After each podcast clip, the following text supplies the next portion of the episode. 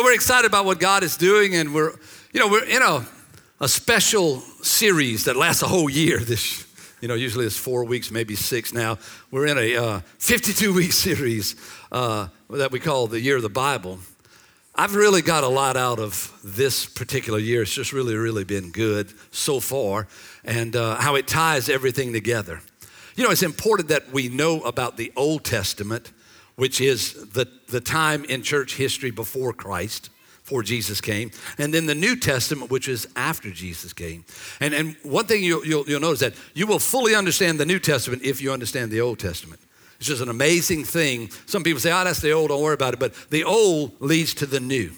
The old actually explains the new. It's just amazing. So, uh, what we seek to do is each week as we read through the one year Bible, and you can do it in printed form. You can get one at the hub right after service if you don't have one. Or you can download the YouVersion app on your phone and it'll it'll walk you straight through every day. Jan and I every every morning we just plug in our YouVersion, press the button, and it reads it to us, man. We sort of like got a little Bible servant at the house.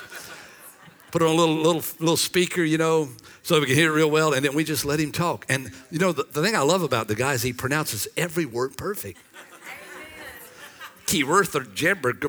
The word's this long, and he's got it just down pat, you know? So we just want to encourage you to do that. Also, we want to encourage you on the app, the Northwood app. All of our sermon notes are on the Northwood app, and you can even take notes in the app while we're talking, and then you can email it to yourself, and you can go ahead and keep it in a binder and refer back to it. You'll be blessed. You know, Jan and I not long ago were looking at message that we had done 35 years ago. It's just really amazing to see how the Lord has really helped us all through these years, and so we're excited about that. Want to talk to you today about a man in the Old Testament but more so about his life and how it applies to our life. Unless the Old Testament applies to my life in some way, it really doesn't help me that much. The New Testament says that the what everybody went through in the Old Testament was given as an example to us that we might learn. How many of you know it's easier to learn from somebody else's mistakes than to learn from your own mistakes? And so this man, his name is Caleb, and a lot of you know him, some of you name your kids after him and hopefully that, uh, that works out for you. I don't know. Uh, church people think if I name my kids something, then maybe they'll be that. I don't know. Uh, they might resent that you named them Rabin, you know. I'm not sure. That's my favorite Hebrew name, Rabin. I just love it. Not, matter of fact, I think when I get my dog, when I retire one day, I think I'm going to name him Rabin. Probably not, huh? Joshua. Can I tell you the story about this man? He wasn't always a man. He, he probably grew up in Egypt. In Egypt, the children of Israel were held captive. They first went in there, it was real peaceful, it was real good, and then another Pharaoh came in. You know, they were under Pharaoh, the, the king of Egypt, but then another Pharaoh came in. He didn't really know them, he didn't really like them, and he decided to put them into slavery, and he did. He made them make bricks, made them build their cities, was a cruel taskmaster to the children of Israel. I mean, it was tough. And I believe that Caleb was up in there somewhere. And then God sent a man named Moses to help get the children of Israel out of Egypt. And so God used him to do miracles. You can remember if you ever seen Charlton Heston do those on the TV, you know. Right around Easter, they always show the Ten Commandments. What's funny is I watch it a lot of times. I've seen that thing so many times. Like, you know, he's got the big beard and all, yeah. But anyhow, he did miracles. There were plagues and, you know, flies and frogs and weather. And eventually, the firstborn of all the families of Egypt died on a night that a death angel passed through, and Caleb was there. And then Caleb left with the children of Israel out of Egypt because Pharaoh said, Get out of here. He was there when God parted the Red Sea and, the, and all the Jewish people walked through on dry ground. He walked through on dry ground. He was at Mount Sinai when God gave the Ten Commandments to Moses on the tablets of stone. He was there when they made the golden calf. He was there. He witnessed a lot of things. He was there. And then finally, God said to Moses, He said, We're at the border of the promised land. The land that had been promised to the children of Israel, to Abraham, then to Isaac, and then to Jacob, and then passed down through word of mouth this promised land. If you ever watched the movie Waterworld, it'd be like dry land. You know what I'm talking about? And, and this promised land, their whole life they heard about the promised land. And now they're there on the very precipice of this great promise. And God says, I want you to choose, Moses, I want you to choose 12 men, choose them, and send them into this promised land and let them go in there and spy it out and, and then bring a report back about what it looks like. And they brought a report back of what it looked like. They said it's a great land, it's full of great things. The land is wonderful. There's valleys, trees, there's springs, there's, there's wonderful things there, but there's also some strong people there and wall cities. And then the report ended. And we're going to get back to that report in a little while. But something happened that was recorded in the book of Joshua, chapter 14, that's significant to this message today. In the ninth verse, it says, So that day Moses solemnly promised me, this is Caleb speaking. He says, Moses promised to me, the land of Canaan on which you were just walking will be your grant of land and that of your descendants forever because you wholeheartedly follow the Lord my God. So Caleb was up in leadership there. He was one of the 12 leaders that was chosen to spy the land out. Moses was speaking to him. So he was up in there. He was recognized and he was given a promise. And that brings me to the very, very first part of this message. The first point that we need to understand is that this thing of faith, this thing of eternal faith, this thing of the thing that pleases God, because the Bible says without faith we can't please God. And the Bible says those people that have been justified or their life has been made right by Jesus live by faith. And faith is living and believing something that you have not seen yet. It, it's, it's something that's hard to understand with just the mind. It's like, why should I believe something I haven't seen? I have to see it. If I see it, I'll believe it. But faith is believing it without seeing it. It's a weird concept to a lot of people. And so, the first thing I want to tell you about this thing of faith, eternal faith, is driven by a promise. You know how it is when you promise your children something, they live on that promise. I tell you what, I've got four grandkids, and three of them are real small. And if you promise them something, you better deliver, Jack. You hear me? I promised my eight year old grandson, Bradley, that uh, we'd go eat oysters the other night.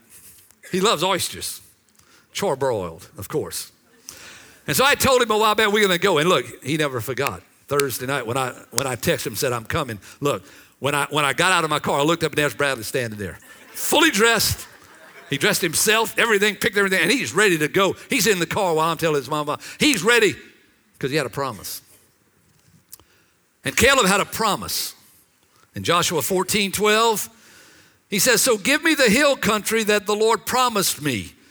He's talking to Joshua here, his friend, one of the two that went in and brought the report back and said, We can take this land. He said, I want you to give it. You remember that as scouts we found the descendants of Anak living there in great walled towns. But if the Lord is with me, I will drive them out of the land just as the Lord said. He was living on a promise, man. And guess what? We live on a promise. I don't know if you realize that or not, church, but we're living on a promise.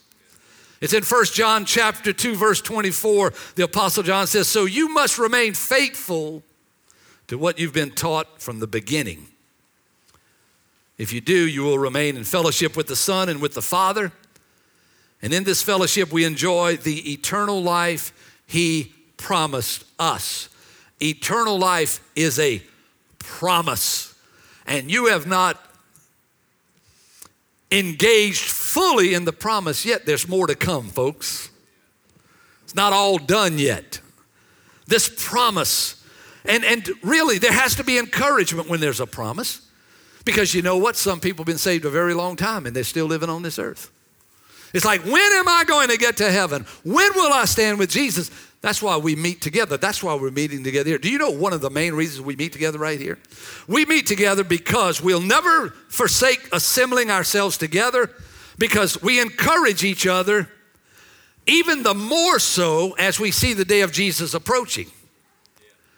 I don't know if you know this or not, but things are not going to stay the same. If you think everything's just going to be the same, forget it, man. Look, there's coming a day where God's getting ready to change things. It's going to be good. We may be alive. I might be laying in a grave. I don't know. But I know one thing whether He comes or He calls me, I'm going to get the promise. How about you?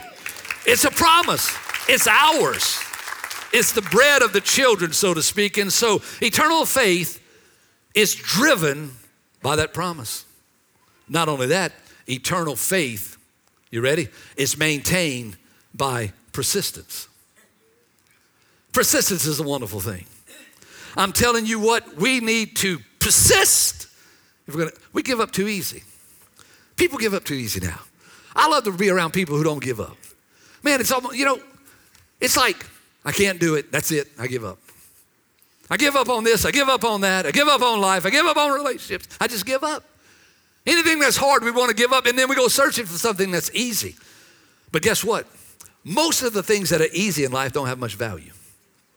The things that are hard, man, look, hey, that's the thing that really build faith. You know, blessings don't build faith, trials build faith. I wish blessings built faith. Lord, bless me and build my faith. But he doesn't. He says, you know what? I'll send you a little trial there. I'll just let this happen to you. That's going to build your faith. And everybody that was carnal said, Oh no, not me. I want the blessings. You keep the problems, Lord. Bear my burdens for me. Joshua chapter 14, verse 10. Watch what, watch what, what Caleb is saying. He says, Now as you can see, the Lord has kept me alive and well as he promised. There it is. For all these 45 years. Since Moses made this promise, I've been hanging on for 45 years. Even while Israel wandered in the wilderness, today I am 85 years old. Now he talks about that wandering in the wilderness. What in the world was that all about? I mean, I thought, you know, God's the God of all blessing. Just bring me right into the promised land. Lord, here we go. Out of Egypt into the promised land. Hallelujah. But this is what happened. It would be like we were in this service right now, and let's say I'm Moses, which I'm not, but let's say I was. And I got Aaron, my right hand guy, with me. And then I've got 12 men standing on the platform. One of them is Caleb, one of them is Joshua, and there's 10 other guys. And we come in and we bring the report about this promised land that we've heard about our whole life, man. Momo been talking about this so long, I'm so tired of hearing about the promised land. Every night before we'd pray to go to bed, Momo would talk about the promised land. Remember the promise? Abraham, Isaac, and Jacob. Yeah, Momo. And now we're giving the report. These men have been there, they've seen it, so they give the report. And, and the 10 men begin crawfishing a little bit because it might get a little tough. Yes, it's got it's got milk and honey flowing. There's streams, there's grass, there's, there's trees, there's all kind of things. Matter of fact, we brought back some of the grapes we harvest from the vineyard. It's, it's so big, one cluster, two men had to carry it with a stick. You know what I'm talking about? I mean, look at these grapes here, man. Look, this is great here. But it's going to be hard, so we can't have it. We got a promise. Our God said to take it. Moses is here, but we can't take it. And then they just started saying, We can't, we can't, we can't. It, it got so bad that Caleb stood up and said, Wait a minute. Shut up, everybody. Said you steal the crowd. I don't know how you steal that crowd. Probably said, be quiet. Listen, it's a great land. Yes, there's giants, but if God is with us, we can take this land. We can go in right now. Right now, not tomorrow, right now. And things got a little tough in the congregation. It's recorded in the book of Numbers, chapter 14, verse 1. Then the whole community, everybody there, began weeping aloud and they cried all night. Their voices rose in a great chorus of protest against Moses and Aaron. They didn't even go in there. The whole congregation, it'd be like all of you just ah, all night long until it was like a chorus. In other words, you're crying in harmony all night long. This is going on when God promised the land, and we can't do it. They took, they took a hold. It's amazing how we take a hold of the negative so much easier than the positive. It is just the way it is.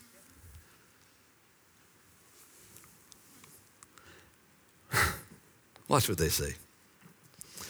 If only we had died in Egypt or even here in the wilderness. We'll die anywhere. We wish we could die anywhere. They just couldn't, they're complaining. Oh, we're going to be taken by these giants. They're going to take our wives and our daughters, and they're going to be plunder, and oh, it's going to be so bad. Why didn't we just die? And they're crying and they're complaining.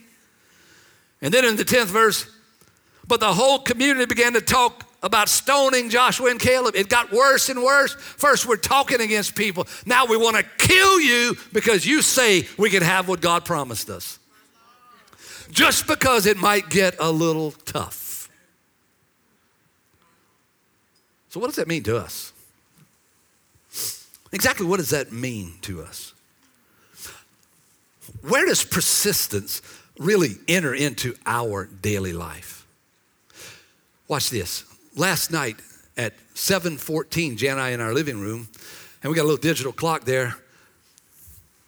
And it was 17 years ago that we committed our life to Jesus. 37 years ago, excuse me. Now watch this. It was 7:14, and we just we not paying him. All of a sudden, when it clicked to 7:15, I said right there, 7:15. 37 years ago, this very moment, we were kneeling in our living room and we dedicated our life to Jesus. Amen. Now that isn't that good? Come on, Jesus deserves the praise. But but 37 years. 37 years. For 40 years, Caleb had to walk around the wilderness. Watch this, because God said, okay, because you wouldn't believe me, you were in the wilderness 40 days. So you're going to walk in, excuse you, in the promised land for 40 days. You're going to walk in the wilderness one year for each day you're in the promised land. 40 years you're going to wander around in this. And then, by the way, God just turned and killed the 10 guys that brought the negative report. That'll just scare you enough to quit being negative right there. but the two, Joshua and Caleb, they lived, but they had to walk around the wilderness for 40 years. Now, we don't talk about persistence. They could have been eating onions and beans and big grapes instead of they eating manna cakes.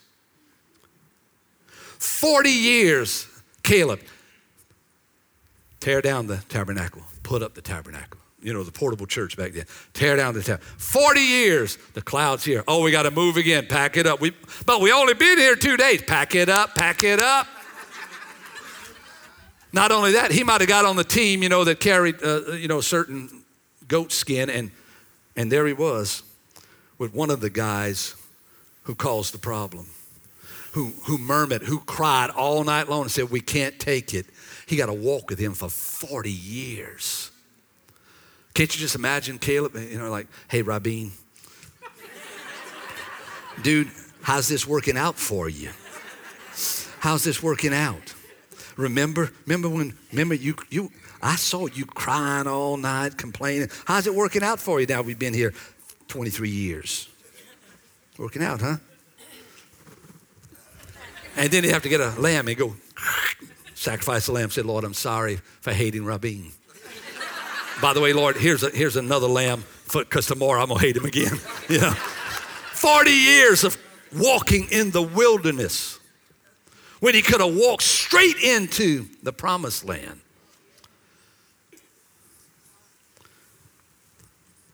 Can I give you the definition of persist? Because I love definitions. Persist means to continue firmly or obstinately in an opinion ready, or a course of action in spite of difficulty, opposition, or failure. To press in no matter what. No matter, look, Jan, I 37 years. Let me tell you something. It hadn't always been great for 37 years. You know what I'm talking about? Let me tell you some of the things that you have to persist through if you're going to serve God, especially some of you who just now have dedicated your life to Jesus, maybe last Sunday, maybe last week, maybe it's been a year or so. And even for you who have been in this thing a long time, you're going to have to persist through, you ready? Negative relationships. Listen to me. You're going to have to persist through maybe your husband doesn't want to serve Jesus. Or maybe your mom and dad is not serving God. Or your children are way out there on a limb somewhere. You got to serve Jesus. You got to serve Jesus when there's financial struggles, When things collapse, when you lose the job, when the company closes, when the deal you thought that would bring you into a great place brings you into a very, very difficult place. You're gonna have to learn how to persist through sickness and disease. You're gonna have to learn how to, how to work through pain and suffering and misunderstanding and abuse and offense and misuse. You're gonna have to learn how to press in when things don't work out. Somebody divorces you, you have to press in. You have to continue to press in. Somebody misuses your daughter. Somebody does this. Somebody leaves here. Somebody goes there. Somebody talks about you here. Somebody defames your, your, your, your, your reputation here. Somebody steals money from you in a business. These things you have to persist through. If you're going to live for Jesus. If you're going to get the promised land, you're going to have to persist. Too many people quit too many people say, you know what, I just don't want to serve Jesus anymore. They don't hang in there. My pastor used to tell me, say, Van, hang in there. That's what I grew up on. It's like, oh, it's going to hang in there. And he said, I got a word for you. The Bible says, this too shall come to pass. And he said, now go preach. Nowadays, it's like, oh, I've got three books for you and a personality test here that might help you to find out about your innermost feelings. About it. Sometimes it's just keep going, keep pressing through. How about this? How about personal failures in character and morality? So you failed. The Bible says a righteous man falls down a bunch, but he gets back up. Now, if you're righteous and you fall down, get back up, get back up, get back up. Don't stay down, get back up. Go again at what God has for you. Wrong decisions that wreck your life, wrong decisions that lead people in the wrong direction. You persevere through. You persevere through our leaders who go bad, our political leaders, our civic leaders, our religious leaders that go bad and do things that we can't understand. I got to press through. I'm not to fail because you fail. I'm not giving up because you give up. I'm not going in the wrong direction because you or they or them went in the wrong direction. I am staying straight the best I know how with the grace of God. We're going to persevere through this thing. Perseverance, man, perseverance, perseverance. Apostle Paul said, You know, I'm pressing forward. I haven't finished this thing, but I'm pressing to the calling, the high calling, the prize, the mark of Christ Jesus. That's where I'm headed, and nothing is going to deter me from that. I'm going to make it all the way in. Are you going to make it all the way in? Are you going all the way into the promised land? Come on. Oh, we're going to see each other in heaven one day. Is that where we're headed? Got to persevere. Caleb persevered. I mean, look, 40 years and finally he took the mountain man. And look, this man was amazing. He's an old man. He's 80 something. I don't know what I'm going to be like when I'm 80 something. I have no, I'm 65. I don't, I don't have a clue, man. Then another 20 years. Oh my goodness, I have no idea. But this guy was something else. Joshua chapter 15, verse 14, this is what Caleb said.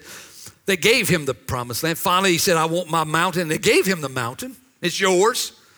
But they got some fellows living in the mountain that you're going to have to deal with. And so, you know what he did? 14th verse.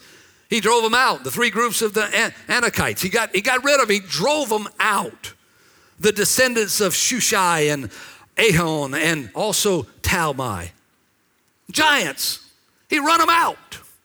He didn't say, hey, you can take the back 40 and live there and everything will be all right, thinking that we just give them the back 40, give them a little space, you know, and they'll stay back there. Man, you know what happened to give them space back there on the back 40?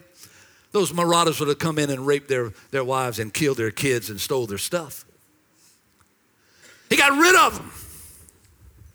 He said, No more, it's not going to happen anymore. He pursued them because eternal faith is fulfilled by pursuit. It's fulfilled. And pursuit, you know what it means? I love the definition. It means to follow someone or something in order to catch or attack. Some things you're going to follow after catch, other things you're going to follow after in pursuit to attack. You say, well, Pastor, there's no giants around here. I haven't seen anybody. I come from South Louisiana. Everybody's little over there. Man, if you're five foot ten, you're a giant over there, you know. All the, all the women are short little Cajun firecrackers, man. I'm married to one. You know what I mean? That's no giants in our life. Pastor, what you want to talk about giants? What are these things? I don't know about no giants. That's back in the Old Testament. I'm living on Easy Street now. Well, let's see if we have any giants. Let's just see. In the New Testament, Apostle Paul, he says, I think I'm going to show you a few giants.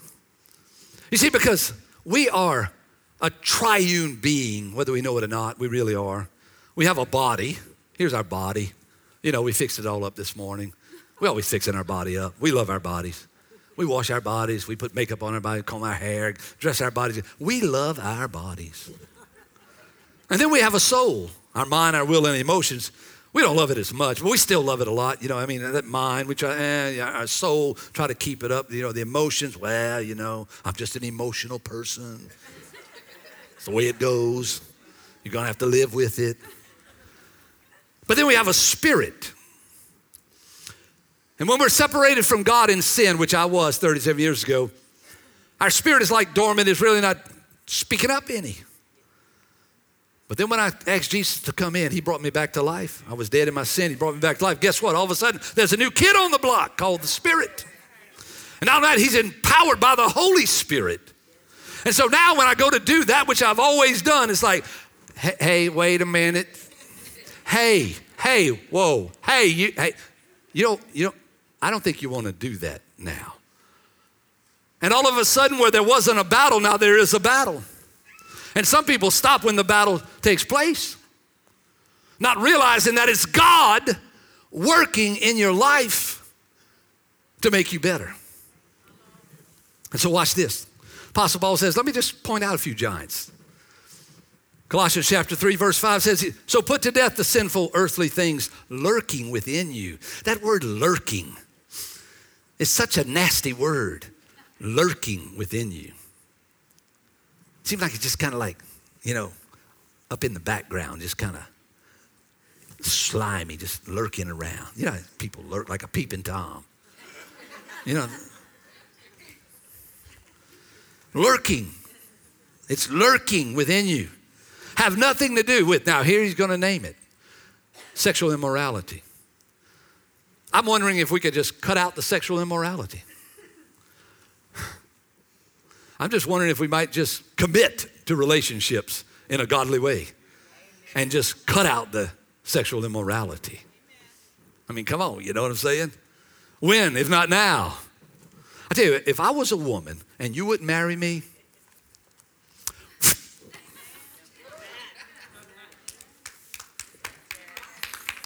You're not committed enough to marry me? I'll probably just skip.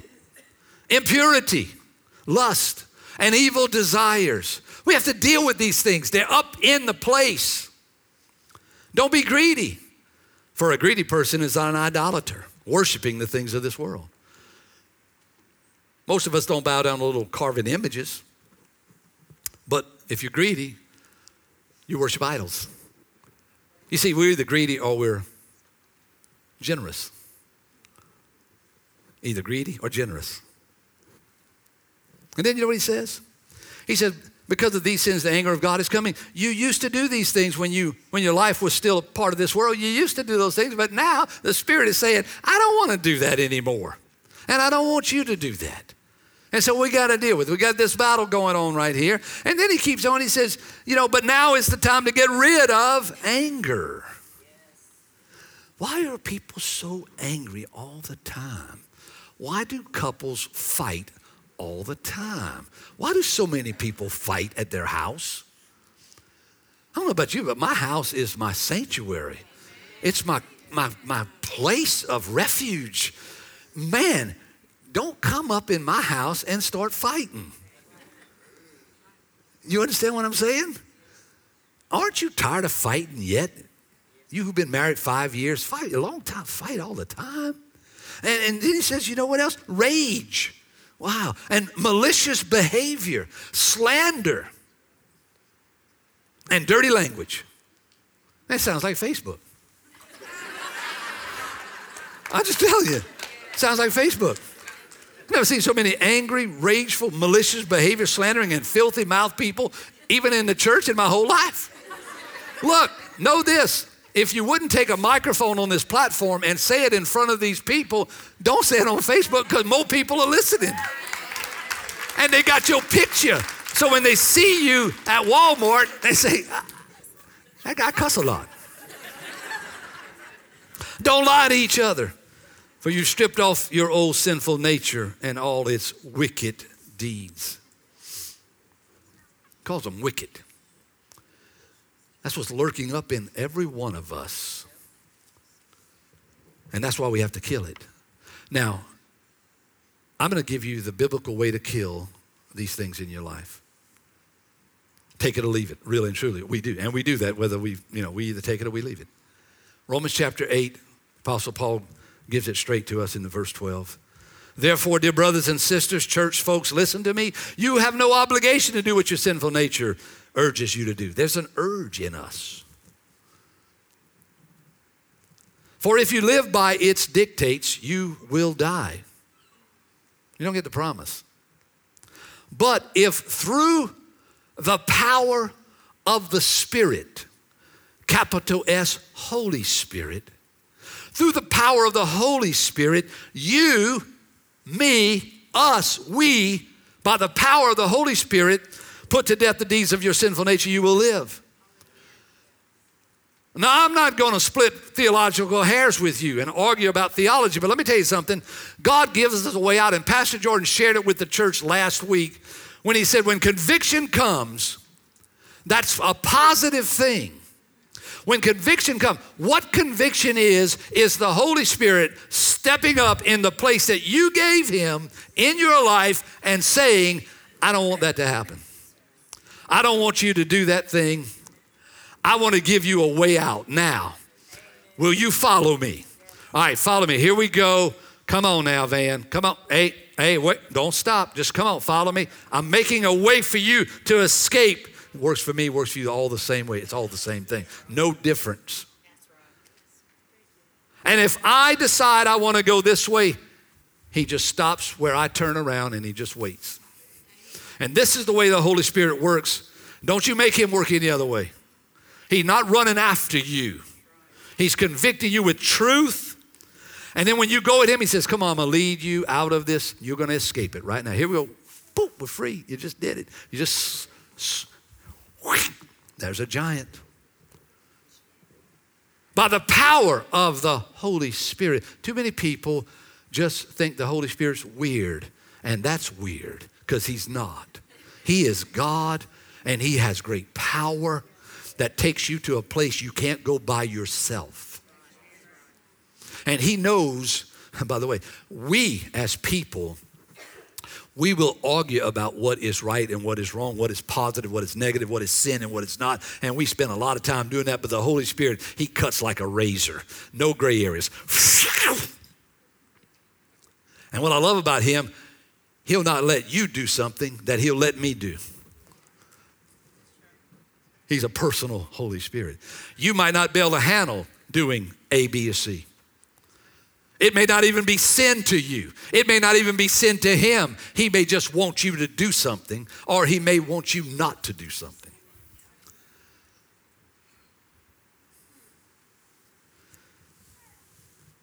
Conviction obeyed equals deliverance, equals freedom. Look, in two weeks, we're holding an LIFE, Living in Freedom Every Day retreat. Some of you are in the LIFE groups. I urge every one of you to join next semester and be faithful. If you start it, finish it. Because if you start something and you don't finish it, you never get the benefit of it. But in there, God takes 12 weeks and breaks things down. And, and then in the retreat, He just gets His dustpan and He sweeps it up. And you're free in Jesus' name. And many of you have been through that and you know that's the truth. It's fulfilled. Now, Jesus in the New Testament, and I'm going to close with this, he speaks about this very same thing that we're speaking about. He tells the story in Luke chapter 18, verse 1. You read it this week. One day, Jesus told his disciples a story to show that they should always pray and never give up. In other words, be persistent. He said, There was a judge in a certain city. He said, Who neither feared God nor cared about people.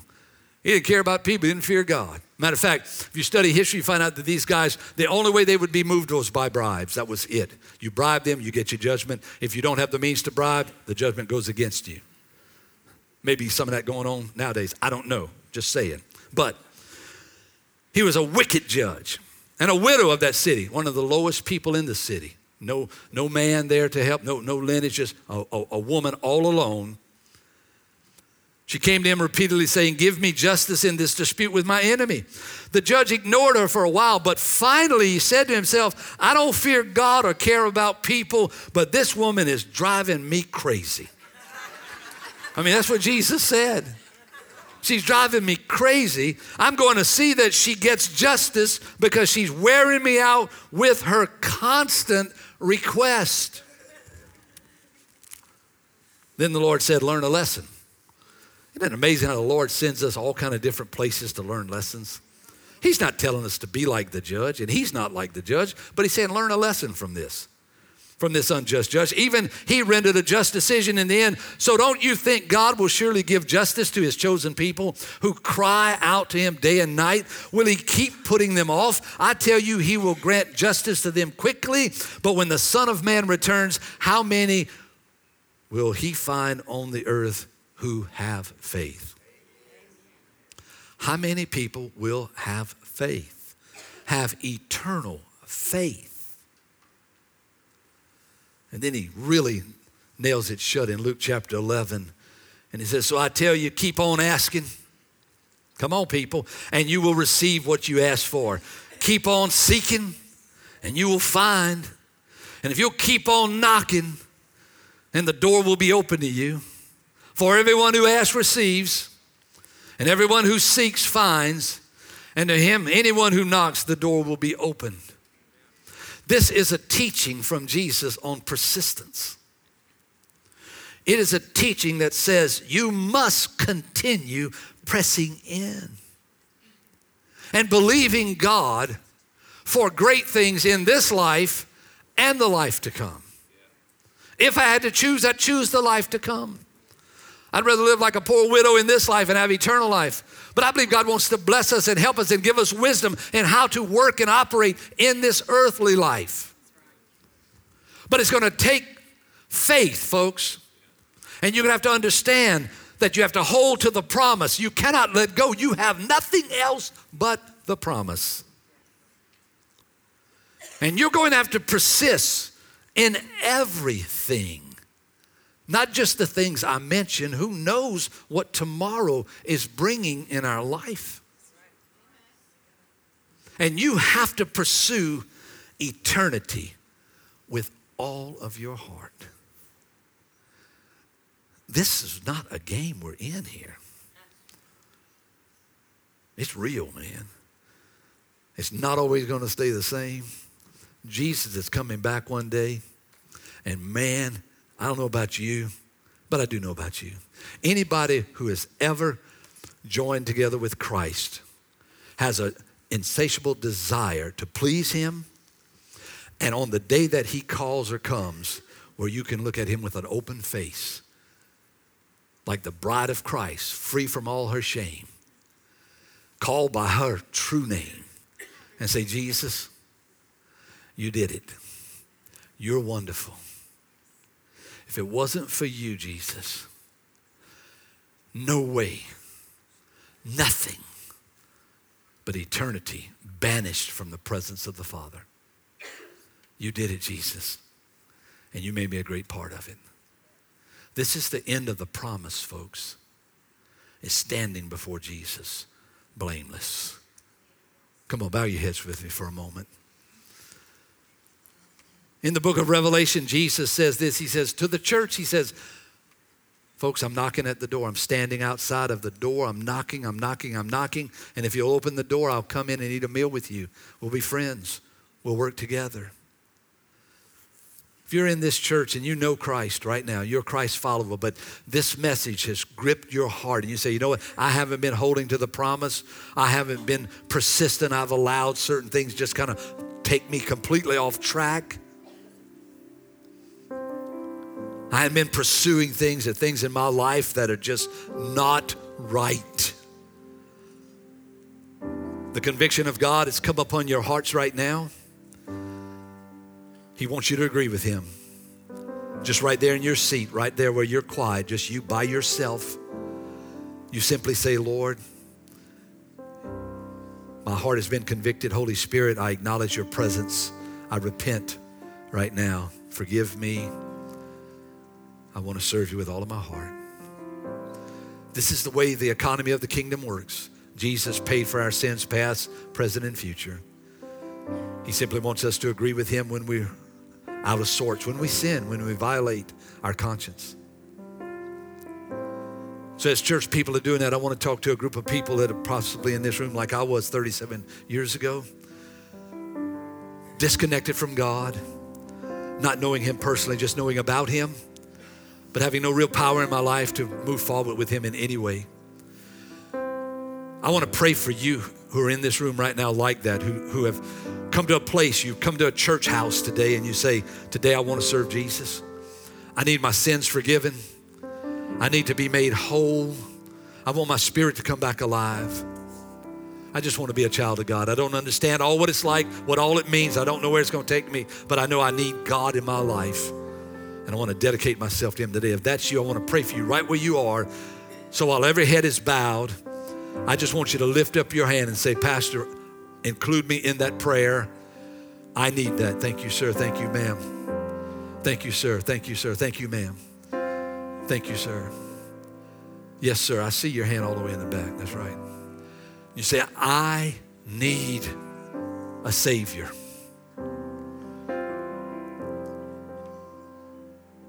I want to give you time just to meditate on that because you're getting ready to make the greatest decision of your whole life. Our decision, Jen and I's, has lasted 37 years, and I believe it's going to carry us all the way in. I have no doubt that Jesus is well able to keep that which we have committed to Him. So as you commit to Jesus right now, this is the way you're going to do it. If you raise your hand, and even if you didn't, but your heart is open towards God right now, as I pray, I invite you just to pray along with me. Just make this thing real in your life. Come on, God's listening to you. And so as we pray, Father, in the name of Jesus, I come to you just like I am, Lord. I ask you to forgive me of my sin and rebellion against you, Lord. I've been blinded. I've not served you. I've been serving the things of this world, but God, today I change by your power. Today, Lord God, I invite you into my life. Today, I believe in Jesus, and today, you're mine, Lord, my Savior. I commit to you fully. I ask you to change me into the person that you would have me to be. And I thank you now, Lord, in Jesus' name. And everybody agreed and said, Amen, and Amen, and Amen. The decision to follow Christ is just the beginning of your relationship with God. So we'd love to help you with your next steps. If you'll go to northwood.tv slash connect and fill out the information, our lead pastor Van Cody wants to send you a letter telling you some steps that you could take to maintain your new relationship with God and give you some information about Northwood Church. We're one church in multiple locations. We have a campus in Gulfport, Wiggins, and in Long Beach. So if you live in one of these areas, we'd love to see you at one of our services. You can visit our website, northwood.tv, for service times and directions. If you'd like to give to this ministry, you can do that online as well. Just go to northwood.tv slash give. You can also text the amount you'd like to give to 228 215 3421. Again, that number is 228 215 3421. Thanks again for joining us today. See you next time.